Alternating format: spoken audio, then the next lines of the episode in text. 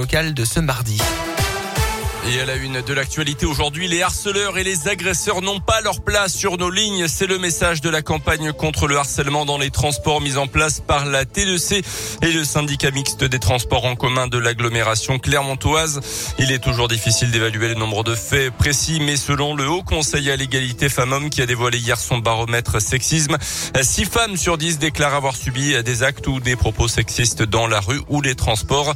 Clermont n'est pas une exception évidemment, mais cette campagne campagne lancée à l'initiative de salariés est là pour rappeler aux victimes qu'elles ne sont pas seules, Tiffaine Coulon. Oui, même si Najma Adoum, l'une des salariées à l'origine de cette campagne, rappelle que la T2C n'est ni la police ni une association d'aide. Le but, c'est de faire passer un message aux victimes. Vous n'êtes pas seul, on sait que ça arrive. On essaye euh, comme on peut de vous donner des outils. Si la personne a un problème, bien sûr qu'elle peut voir euh, les conducteurs ou les agents de terrain. L'association Femmes Solidaires a été associée à la démarche Selon sa présidente, Danielle Malocher, la campagne peut aussi inciter les autres passagers à se manifester. On dit rien parce qu'on a peur de s'en prendre euh, aussi plein la tête. Ça va rassurer les Clermontois et les Clermontoises de savoir euh, que si on est agressé, on peut être aidé. La T2C rappelle aussi que tous les véhicules sont sous vidéosurveillance et que les images sont conservées pendant 30 jours. La campagne est déjà relayée sur le site de la T2C. Des flyers vont être distribués dans les trams et dans les bus. Dès la semaine prochaine, une affiche sera également apposée sur les côtés et à l'arrière des bus à Clermont.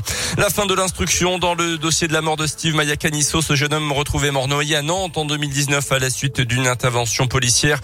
Un commissaire divisionnaire actuel, le directeur adjoint de la police du Puy-de-Dôme a été mis en examen dans Alors en poste à Nantes, il était responsable du dispositif des forces de l'ordre le soir du drame.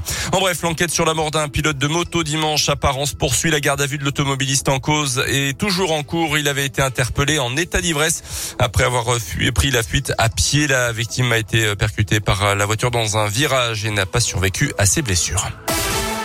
Dans le reste de l'actualité, de nouveau, cessez le feu locaux et des couloirs humanitaires ouverts ce matin par la Russie autour des principales villes ukrainiennes. Des solutions permettant en théorie aux civils pris en étau par l'armée de Vladimir Poutine de pouvoir échapper justement aux zones de combat. Hier, les autorités ukrainiennes les avaient tout simplement refusées, dénonçant le fait que ces couloirs humanitaires aboutissaient en Russie justement. Notez que dans le Puy-de-Dôme, le département lance aujourd'hui une cellule de crise avec une ligne téléphonique et une boîte mail dédiée ouverte donc à partir de ce mardi afin de faire face à l'afflux de dons une rubrique spéciale a également été créée sur le site internet du département en privilégiant le don d'argent aux associations d'aide aux réfugiés. La préfecture centralise également les logements disponibles dans les collectivités locales et c'est l'État qui les attribuera ensuite aux réfugiés qui viendront chez nous. Au plan diplomatique, l'Union européenne a lancé la procédure pour l'examen des demandes d'adhésion de l'Ukraine, de la Géorgie et de la Moldavie. Les États-Unis, la France et l'Allemagne ne sont pas d'accord sur un éventuel embargo des hydrocarbures russes, mais sont en revanche sur la même ligne pour augmenter le coût infligé à la Russie. Les sports avec la 22e journée de Pro B. Ce soir en basket, la Jave reçoit le co-leader du championnat Chalon-sur-Saône. Ça sera à 20h. Les Auvergnats qui restent sur une victoire vendredi contre Aix-Maurienne. Et puis c'est une première dans le monde du sport. Un fonds de soutien aux sportifs ukrainiens a été créé par le comité international olympique, le CIO. Décision saluée notamment par la légende ukrainienne du saut à la perche, Sergei Bubka. Les sommes seront utilisées pour organiser la participation des athlètes ukrainiens aux compétitions internationales et pour les approvisionner en aide humanitaire notamment, a précisé l'ancien recommande du monde du saut à la perche. Belle initiative. Merci beaucoup Colin. L'actu reviendra à 8h, 7h33.